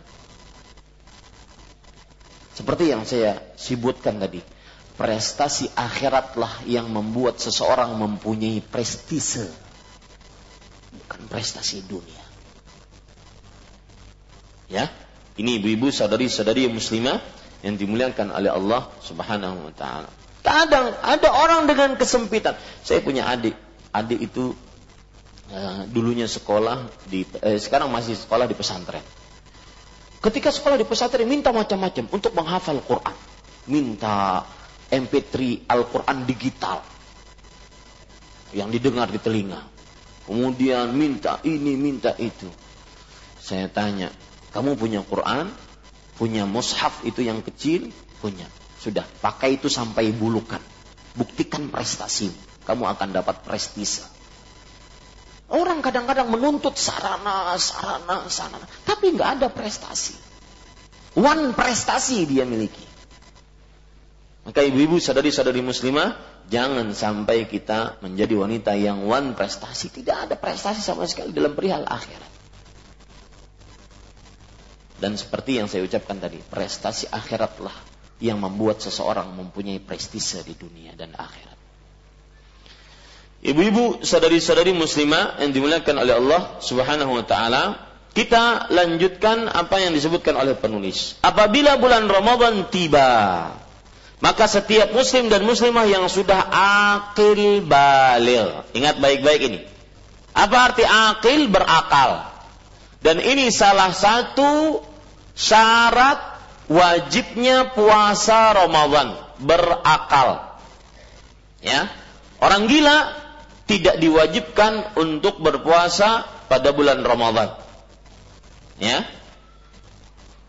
Orang yang pikun bagaimana Ustaz? Orang yang pikun tatkala dia pikun maka tidak diwajibkan dia berpuasa Ramadan. Misalkan pikunnya setiap habis subuh. Ya, habis subuh sidin mengiau ulun jadi kainya. Oh, kaiku. Padahal ulun cucu sidin misalkan. Maka pada saat itu dia tidak diwajibkan puasa karena salah satu dari kewajiban atau syarat berpuasa adalah berakal. Dan berakal maksudnya selain gila. Ya, kebalikan dari gila. Dalilnya apa? Dari hadis Ali bin Abi Thalib riwayat Imam Abu Daud Rasul sallallahu alaihi wasallam bersabda, "Rufi'al qalamu an thalathatin." Diangkat pena pencatat amal dari tiga orang. Yang pertama, anil majnun al-maghlubi ala aqlihi hatta yafiq. Seseorang tidak dicatat di buku catatan amal, yaitu yang pertama, orang gila yang hilang akalnya sampai dia sadar. Nah, kata-kata sampai dia sadar menunjukkan apabila dia pikun, maka pada saat itu tidak diwajibkan. Tetapi kalau pas pagi-pagi, pas sahur dia atau malam dia sadar, kemudian dia berniat, kemudian dia puasa, jam 9 datang pikunnya kumat. Ya, sampai jam 2 siang. Jam 9 datang pikunnya kumat sampai jam 2 siang Ya Sidin makan siang kok. Pas jam 12. Datang pikunnya. Maka pada saat itu batalkah puasanya? Tidak batal. Karena dianggap seperti orang yang tidur. Dianggap seperti orang yang tidur. Jam 2 sadar lagi sampai maghrib. Mau nyaman mana kayak itulah. Ini ibu-ibu sadari-sadari muslimah yang dimuliakan oleh Allah Subhanahu wa taala. Yang kedua, di sini sebutkan muslimah yang sudah ba'akil balik. Berarti kita sudah dapat tiga syarat puasa Ramadan. Yang pertama Islam, yang kedua berakal, yang ketiga balik. Balik Rasulullah SAW bersabda, wa anis sabi hatta yahtalib tidak dicatat di dalam buku catatan nama, belum sebagai dianggap sebagai orang yang mukallaf ketika dia bayi, anak-anak sampai dia bermimpi. Ya, sampai dia bermimpi basah. Maka ini syarat yang ketiga, yaitu harus balil. Dalam keadaan sehat. Maksudnya mampu untuk berpuasa ya mampu untuk berpuasa. Kalau seandainya dia sakit ataupun dia tidak mampu untuk berpuasa karena tua renta ataupun tidak mampu untuk berpuasa karena menyusui ataupun hamil, maka tidak diwajibkan atasnya puasa. Dan sedang mukim di rumah yaitu tidak musafir. Kalau seandainya dia mukim tidak dalam keadaan bepergian, maka diwajibkan atasnya berpuasa. Orang yang safar tidak diwajibkan atasnya berpuasa. Makanya penulis mengatakan di sini wajib berpuasa. Itulah lima syarat dari syarat wajibnya puasa. Islam, berakal, balik, mampu, dan mukim. Catat baik-baik, Islam syarat sah. Syarat sah Orang selain Islam berpuasa tidak sah puasanya. Syarat sah. Dan juga syarat wajib. Saya catat nanti ya Bu. Catat saja Ibu dulu. Islam syarat sah dan syarat wajib. Apa maksud syarat sah dan syarat wajib? Maksudnya orang kafir tidak sah puasanya. Orang kafir tidak diwajib akan berpuasa. Nah, Tetapi nanti di akhirat mereka akan ditanya dengan dua pertanyaan. Kenapa engkau tidak berpuasa? Lu saya kafir. Lu kenapa kafir? Dua-duanya dia kena. Kekafirannya dia akan dikenakan siksa dan tidak puasanya dia akan dikenakan siksa. Dan itu sengsaranya orang kafir di akhirat. Itu syarat Islam. Syarat yang kedua berakal. Ini syarat sah. Dan syarat wajib juga. Syarat sah. Orang yang gila berpuasa, sah nggak bu puasanya? Orang gila berpuasa, sah tidak puasanya? Hah? Tidak, tidak sah. Orang gila tidak bisa berpuasa dan tidak sah puasanya. Kenapa? Karena dia tidak bisa meletakkan niat dan juga orang gila tidak wajib puasa. Nah, itu maksudnya syarat sah dan syarat wajib. Ya, berakal, syarat sah dan syarat wajib. Yang ketiga, balil. Ini syarat wajib saja, bukan syarat sah. Apa maksudnya? Anak kecil kalau berpuasa sah nggak puasanya bu? Hah? Mana jawabannya ini? Anak kecil kalau berpuasa sah nggak? Sah. Dalilnya apa? Wa nusawwimu. Kata Ummu Atiyah, kami membiasakan anak-anak kecil kami untuk berpuasa. Sah puasanya. Anak kecil, tapi wajib nggak berpuasa? Tidak. Makanya dia cuma syarat wajib. Ya, balik itu syarat wajib pada puasa, bukan syarat sah. Kalau seandainya dikatakan syarat sah berarti anak-anak kecil puasa nggak sah, nggak benar itu. Anak-anak kecil puasa tidak makan dan minum dan seluruh yang membatalkan puasa dari mulai terbit fajar kedua sampai terbenam matahari, maka sah puasanya. Dan orang tuanya mendapatkan pahala atas itu. Tetapi dia tidak wajib. Kalau dia berbuka di tengah-tengah hari bulan Ramadan berdosa enggak? Tidak. Kenapa? Karena dia tidak wajib. Nah itu dia. Kemudian mampu. Itu syarat apa? Syarat sah atau syarat wajib? Syarat wajib. Kalau orang tua renta berpuasa, tidak mampu dia, tapi dia paksakan untuk berpuasa. Sakit dia, dia paksakan untuk berpuasa. Sah nggak puasanya bu? Sah nggak puasanya? Sah. Kalau seandainya dia tidak berpuasa, eh, makanya dia cuma syarat wajib. Apa maksudnya? Orang yang tidak sehat, tidak mampu, maka tidak diwajibkan untuk berpuasa. Tapi kalau dia berpuasa, sah puasanya. Makanya syarat mampu, syarat sehat itu adalah hanya syarat wajib. Nah, ini. Kemudian yang kelima, apa tadi Bu syaratnya? Mukim. Ah, Bu, syarat apa itu? Syarat sehat, syarat sah atau syarat wajib? Ulun bepergian ke Jakarta setiap pekan kedua Sabtu dan Ahad kajian rutin. Pas bulan Ramadan juga bepergian. Kemudian ulun berpuasa. Sah nggak puasanya? Sah. Ya, sah. Berarti bukan syarat sah. Safa, mukim bukan syarat sah. Tapi cuma syarat wajib. Artinya orang yang musafir, yang tidak mukim, tidak wajib berpuasa. Yang diwajibkan siapa? Yang mukim saja. Saya catat ya Bu. Perhatikan. Syarat-syarat pembagian syarat-syarat puasa. Pembagian syarat syarat puasa. Yang pertama tadi apa, Bu? Islam. Ini syarat apa? Sah dan wajib. Artinya seorang muslim ya, dia jika berpuasa sah. Dan jika dia muslim, dia wajib untuk berpuasa. Kebalikan dari Islam kafir. Orang yang kafir tidak beriman kepada Allah, maka tidak sah puasanya.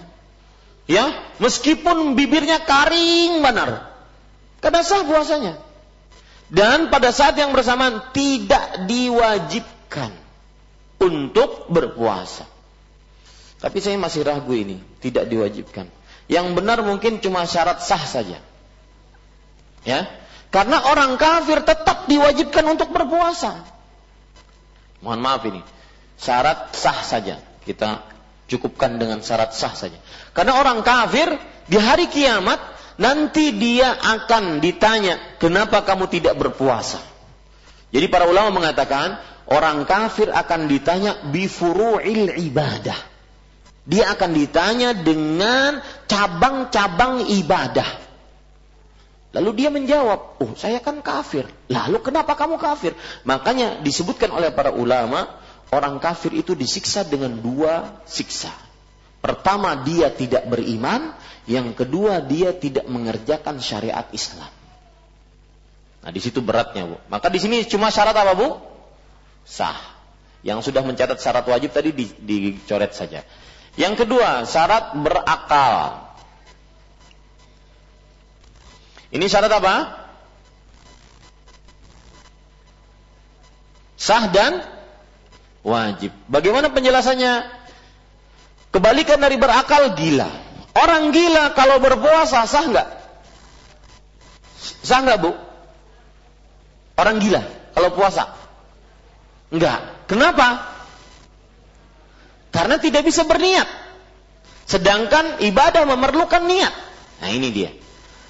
Dan orang gila, wajib nggak berpuasa? Tidak wajib. Makanya berakal ini syarat sah dan syarat wajib. Yang ketiga, balik. Syarat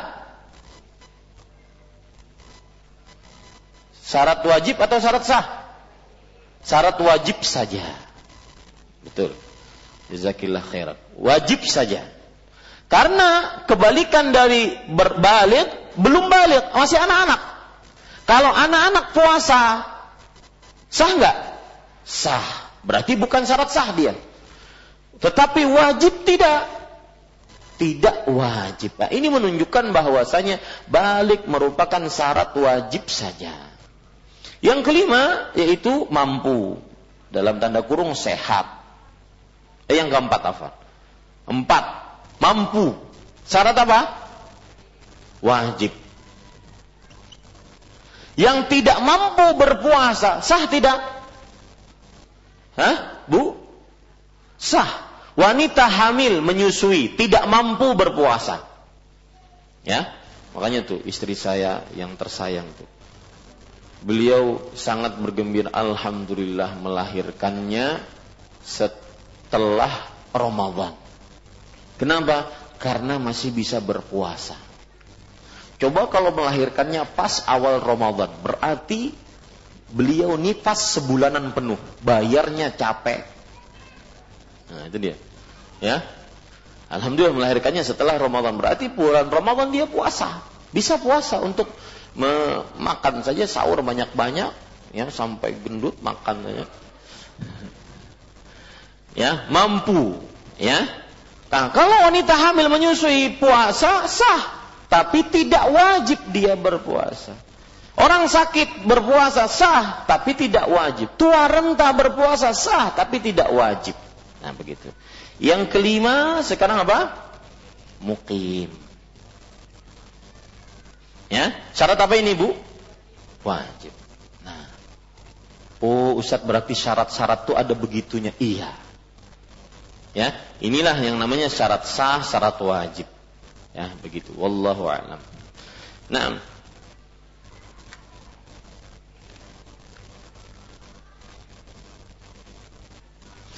Penulis mengatakan kita lanjutkan sedikit Ibu, mohon maaf.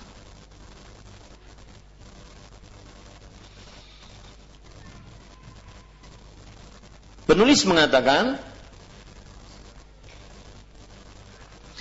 وَمَنْ كَانَ مِنْهُمَا مَرِيضًا أَوْ مُسَافِرًا فِي أَثْنَاءِ الشَّهْرِ فَإِنَّهُ يُفْطِرْ وَيَقْضِي عَدَدَ مَا أَفْطَرَ مِنْ أَيَّامٍ أَخَرْ مِنْ أَيَّامٍ أُخَرْ Orang yang sedang sakit atau musafir.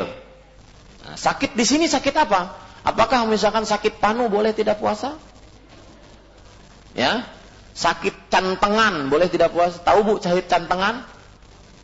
Nah, cantengan itu itu e, jempol jempolnya itu bangkak.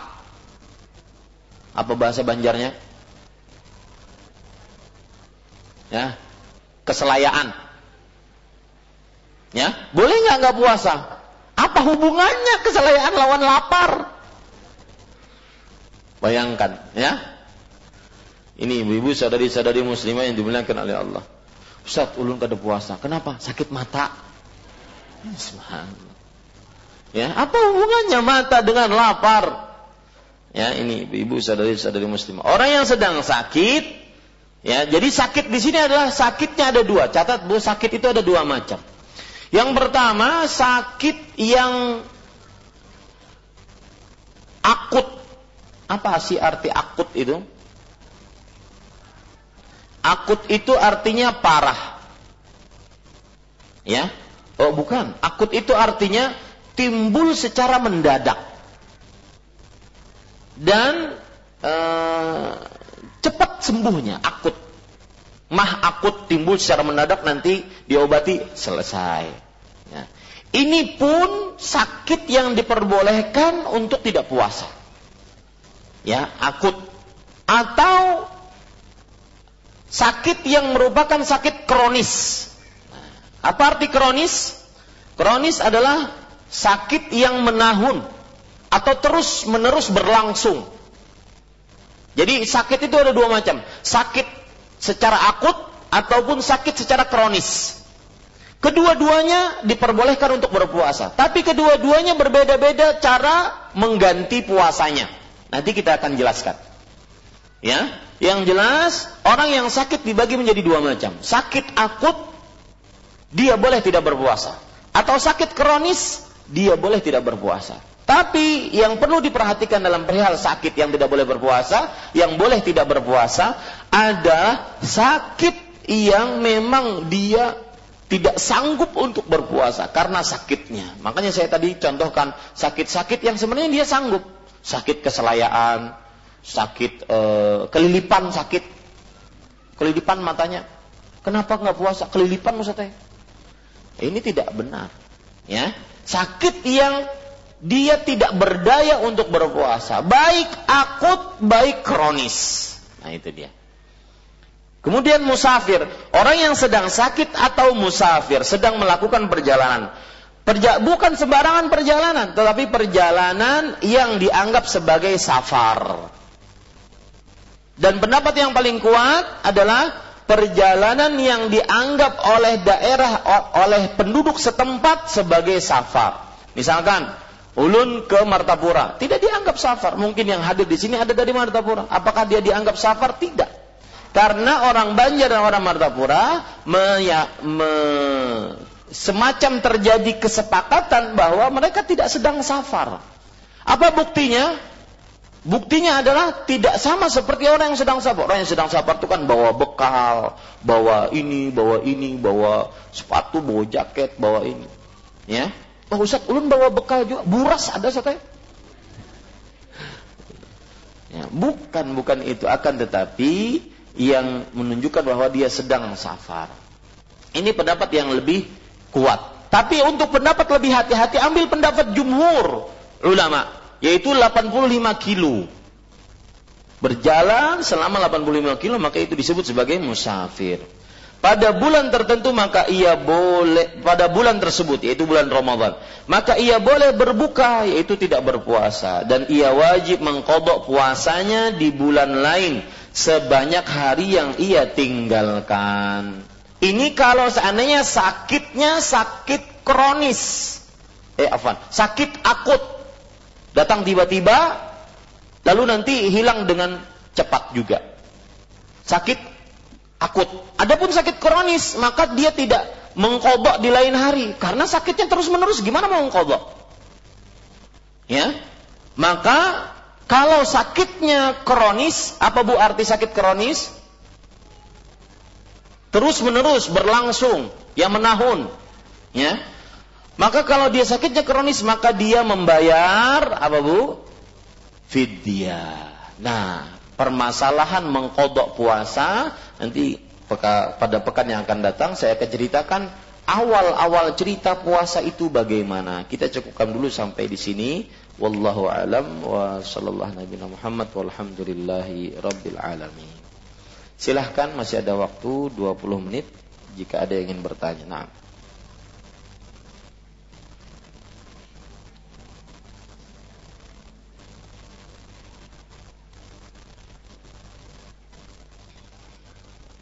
Ada ibu-ibu? Silahkan.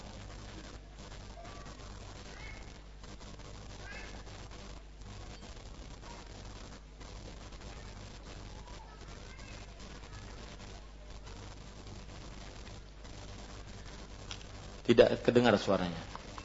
Mic-nya tolong di kan. Ya, silakan Bu. Assalamualaikum warahmatullahi wabarakatuh. Waalaikumsalam warahmatullahi wabarakatuh. Ustadz waktu saya dulu kuliah di Jawa uh, saya punya teman-teman baru dari Aceh. Pas kami lagi jalan ke pasar waktu masuk waktu juhur saya berkata yuk kita sholat juhur dulu. Tapi beliau mengatakan oh saya tidak saya bisa di di kodo loh kenapa? Saya bilang karena saya berasal dari Aceh sedangkan kita di sini Cuman sementara menuntut ilmu di Jawa. Di Jawa? Ya, jadi gitu. Hukumnya tuh gimana Ustadz? Ya, berapa lama ibu di Jawa? Atau saudari di Jawa? Uh, misal 4 tahun atau lima tahun. Itu namanya sudah jadi orang Jawa. Bilang, saya bukan bilang, orang Aceh. Uh, bilang, saya bilang kenapa kok lama sekali mengkodo selama 4 tahun bilangnya yeah. karena kita bukan orang bermukim di sini, bukan asli sini, yeah. tapi kita asli ya dari daerah masing-masing. Jadi kalau nanti pulang ke daerahnya baru sholat seperti biasa. Iya. Oh, gitu hukumnya gimana Ustaz? Iya.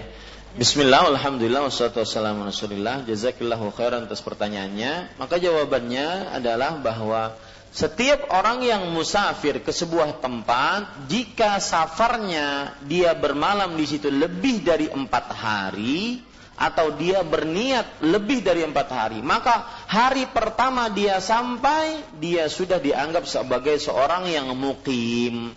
Kenapa? Karena batasannya adalah empat hari. Dalilnya mana? Rasulullah SAW ketika beliau berhijrah dari kota eh, bukan berhijrah mengerjakan ibadah haji dari Mekah ke kota Madinah. Eh, dari Madinah ke kota Mekah ibadah haji. Beliau sampai di sebuah tempat yang berabtoh kemudian beliau sampai di hari sebentar Rabu Selasa Senin Ahad. Dia sampai hari Ahad. Ahad beliau tinggal di situ Senin Selasa Rabu. Ya Nah, empat hari beliau mengerjakan sholat secara kosor pada waktunya. Karena beliau anggap diri beliau sebagai seorang musafir. Hari Kamis baru beliau pergi ke Mina. Ini menunjukkan batasan waktu orang boleh mengkosor sholat. Mengkosor ya Bu ya. Mengkosor sholat adalah empat hari jika dia bermalam. Jika lebih dari empat hari, maka pada saat itu sholatnya sempurna sebagaimana dia mukim. Nah, yang aneh dari pertanyaannya adalah mengkodok. Ini tidak ada dalam buku-buku fikih. Ada sholat dikodok karena safar, nggak ada ini. Ya, yang benar adalah dia mengkosor, memendekkan sholatnya, atau menjamak. Ya, Adapun safar di kodok sholatnya ini nggak benar. Misalkan saya pergi dari mana? Dari Banjarmasin ke Jakarta. Melewati waktu zuhur. Zuhur saya tidak sholat. Karena dalam perjalanan misalkan. Asar pun tidak sholat karena dalam perjalanan. Kapan sholatnya? Nanti pas mengkodok. Nanti pas habis sholat isya saya kodok semua. Zuhur asar. Ini nggak benar. Tidak ada kodok sholat karena safar.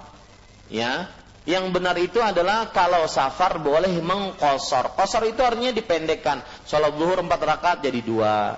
Sholat asar empat rakaat jadi dua rakaat. Sholat isya empat rakaat jadi dua. Dan semisalnya. Wallahu alam. Jadi itu pendapat yang keliru. Wallahu alam. Nah. Yang lain? Silakan. Assalamualaikum warahmatullahi wabarakatuh. Waalaikumsalam. Begini Ustaz, dalam 10 hari terakhir Ramadan itu kan uh, banyak manfaat yang banyak manfaat dan pahala yang akan kita kejar. Pertanyaan saya, jika pada 10 hari Ramadan terakhir kita maaf wanita mendapatkan schedule datang bulanan.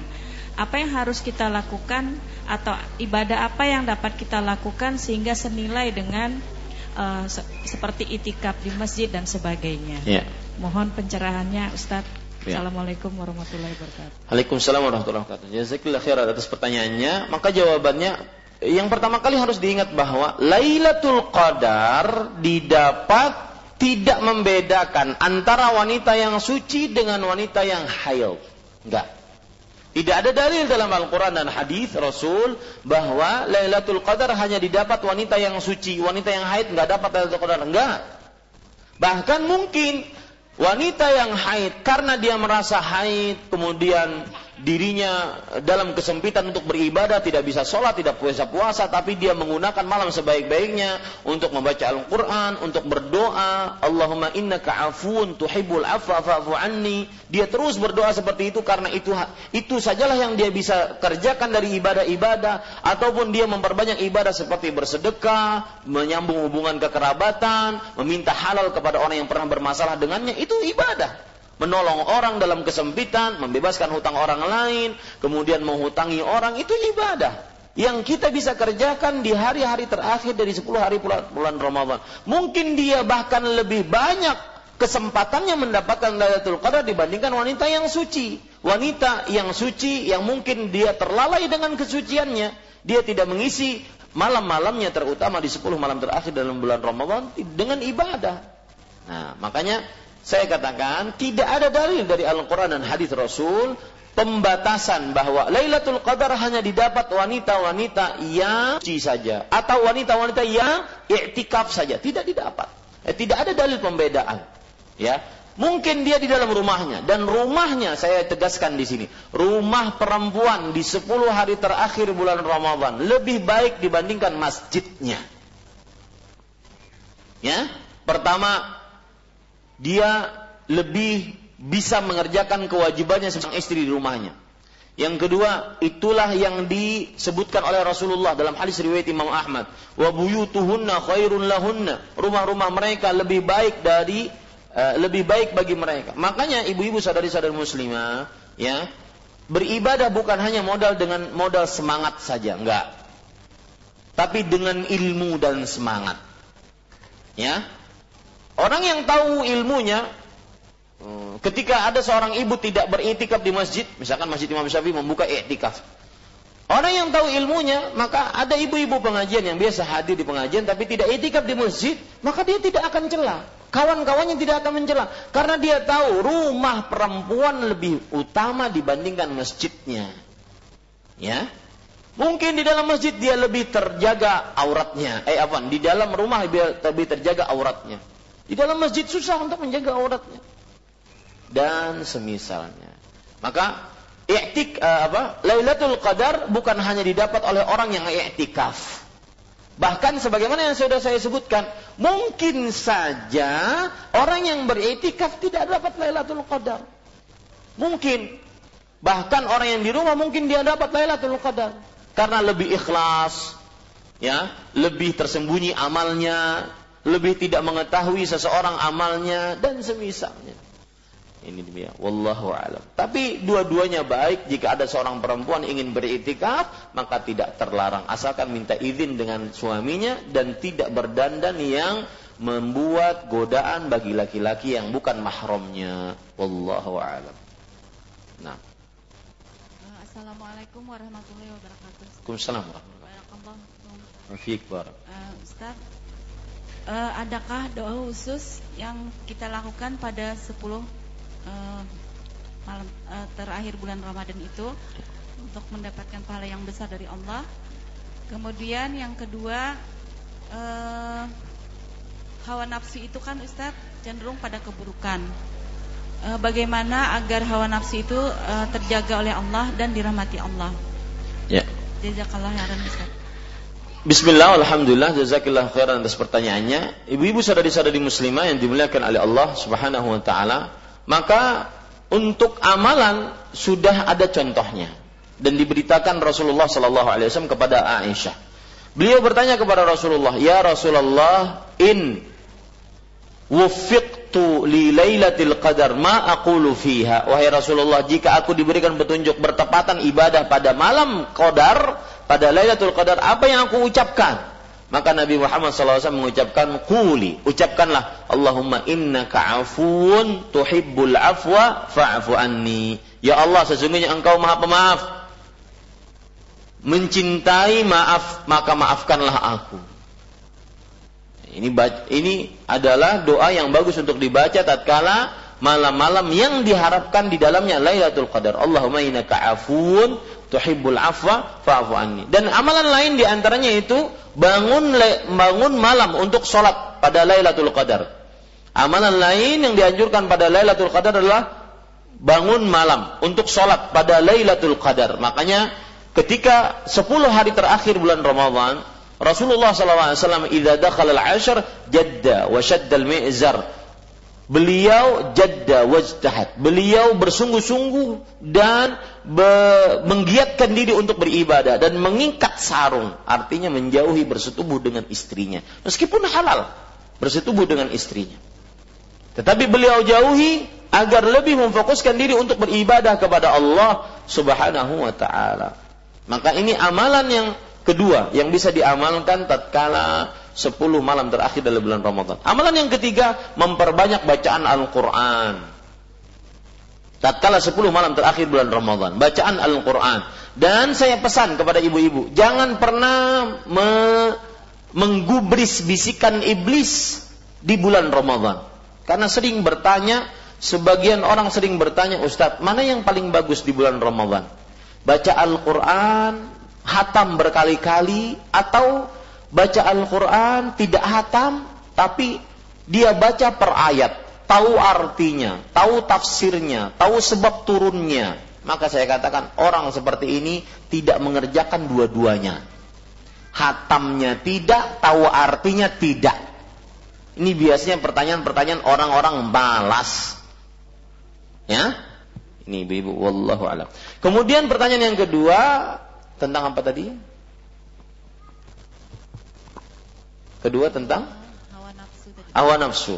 Bagaimana cara agar hawa nafsu kita menunjukkan ke, ke, e, tidak menunjukkan kecuali kepada kebaikan? Maka jawabannya kita minta ketetapan hati dari Allah. Ya muqallibal qulub, tsabbit qalbi ala dini. Itu satu. Berdoa, jangan jangan pernah remehkan doa. Berdoa tidak ada pensiun. Ya, Jangan pernah remehkan doa dan jangan pernah aman dari makar iblis. Uh, saya sudah uh, ngaji di Masjid Imam Syafi'i. Panitia pengajian yang mengirim WA WA itu aku.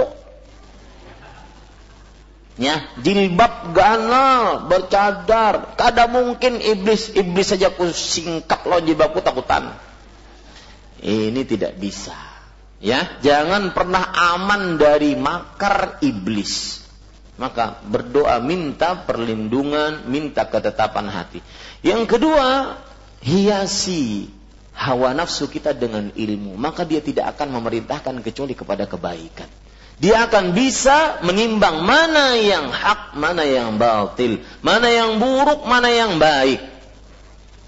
Ya. Makanya Rasulullah SAW bersabda, Fadlul alimi ala al-abid ka fadlil qamari ala.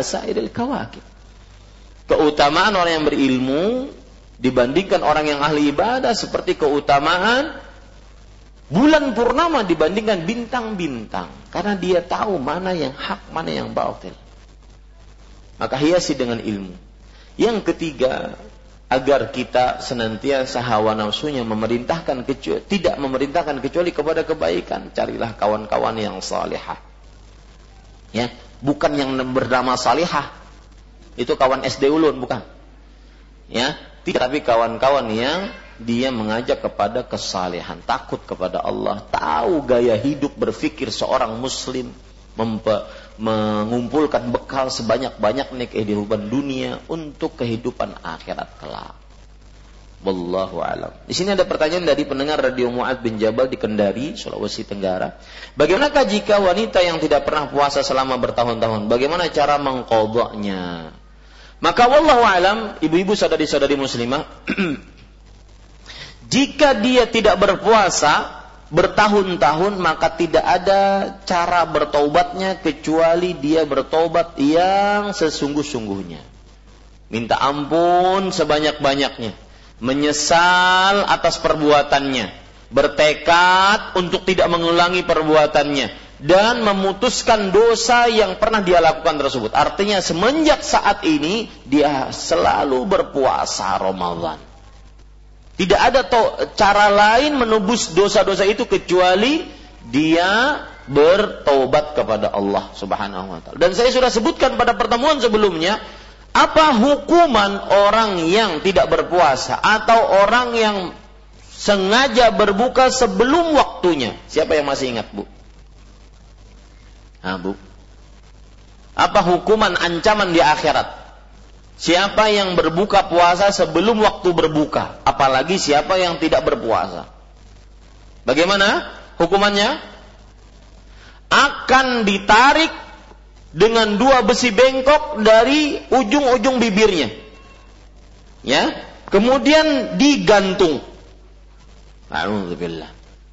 Pemandangan yang sangat mengerikan. Ya, dan para ulama mengatakan bahwa orang ini zindiq, munafik. Munafik yang benar-benar telah melakukan dosa besar. Ini ibu-ibu, saudari-saudari muslimah. Adapun kalau yang dimaksud dia tidak puasa bertahun-tahun, maksudnya adalah tatkala dia haid, dia tidak berpuasa, lalu belum mengkodoknya, maka dia hitung mulai kapan dia balik, maka dia hitung berapa lama dia tidak mengkodoknya, berapa hari dia tidak mengkodoknya, maka kodok sekarang. Ya, Ustadz, ulun hitung dari mulai umur 15 sekarang umur 40 tahun. Berarti 7 kali berapa tuh, Bu? 25 tahun. Ya, 7 kali 25 tahun.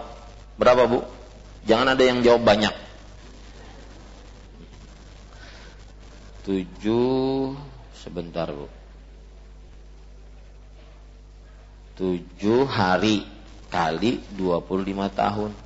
175 hari. Puasa tuh 175 hari. Ya.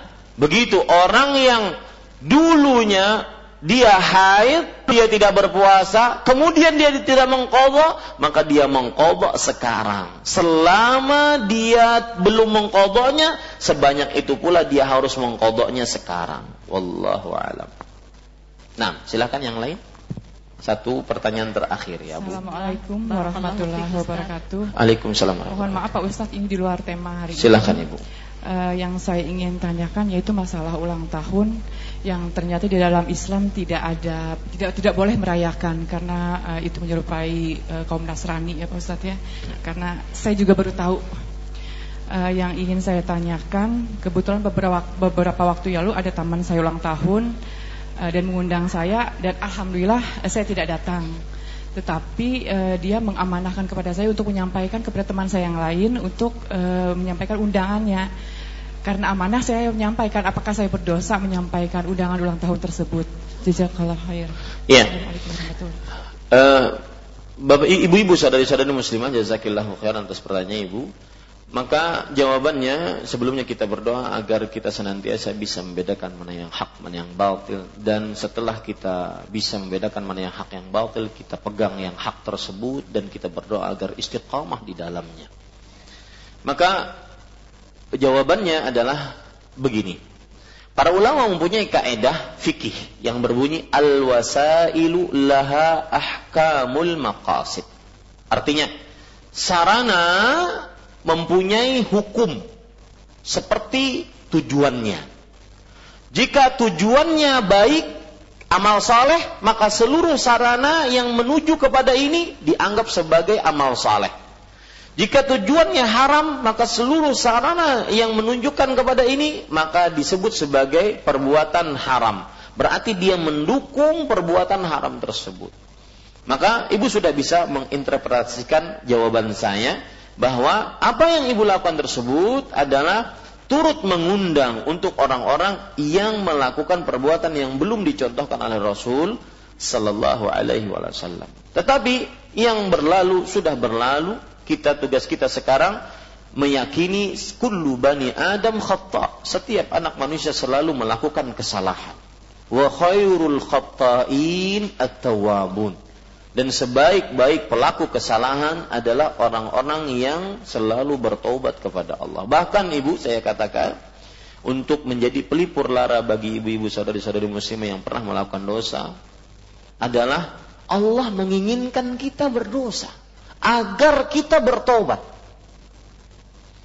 Ya, Allah menginginkan kita berdosa agar kita bertobat. Ini bukan berarti saya mengajak ibu melakukan dosa, kemudian bertaubat. Dosa, taubat. Enggak. Tetapi tatkala kita melakukan dosa, jangan putus asa. Ayo bertaubat secepatnya. Nah, begitu. Ada hadis berbunyi, uh, Lau ma'adnabtum. Kalau kalian tidak melakukan dosa, la bikum. Allah akan menghapuskan kalian, menghilangkan kalian, mewafatkan kalian. Wala jaa biqaumin yudhnibun hatta yastaghfiru. Maka Allah akan datangkan pengganti bagi kalian orang-orang yang berdosa sampai mereka bertobat kepada Allah. Ini hadis menunjuk bukan menunjukkan tentang meremehkan dosa, tidak, tetapi hadis keutamaan bertobat. Makanya bagi siapa yang pernah melakukan dosa, mengajak orang untuk melakukan hal-hal yang belum dicontohkan, bahkan mencontoh orang-orang yang di mencontoh orang-orang yang tidak diridhai oleh Allah, mencontoh kebiasaan orang-orang yang tidak beriman kepada Allah, maka pada saat itu bertobatlah. Jangan putus asa karena Allah maha penerima taubat. Pintu taubat dibuka semenjak diutusnya Nabi Muhammad SAW sampai matahari terbit dari barat. Maka bertobatlah dan jangan menunda-nunda taubat. Cukup kiranya ibu-ibu sadari-sadari muslimah yang dimuliakan oleh Allah Subhanahu wa taala pada pertemuan Kamis yang akan datang saya akan mengangkat sebuah tematik.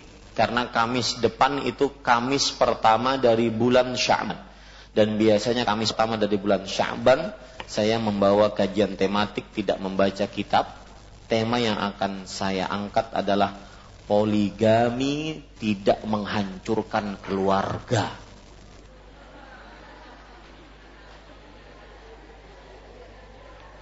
ya perhatikan atau ganti aja temanya.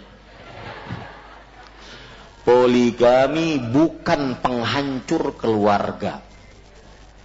Ya, bukan penghancur. Ini sebentar. Saya kasih keluhnya, saya kasih keluhnya bahwa sebagian istri-istri ada yang curhat, Ustadz, tolong, suami saya ingin nikah lagi. Ini sidin ada di Higa Ulun, pandiri sidin Ustadz. Pokoknya kalau Sidin minta yang kedua, ulun berpisah saja. Ya, maka saat itu saya katakan kepada sang suami, boleh silahkan amalkan sunnah Rasul, tapi syariat poligami bukan menghancurkan keluarga. Maka ya tunggu uh, babak selanjutnya. Poligami bukan penghancur keluarga, Mudah-mudahan kita bisa memahami perkara ini dengan baik. Wallahu a'lam. Sallallahu Nabi Muhammad. Walhamdulillahirabbil alamin. Wassalamualaikum warahmatullahi wabarakatuh. Subhanakallah bihamdika asyhadu an la ilaha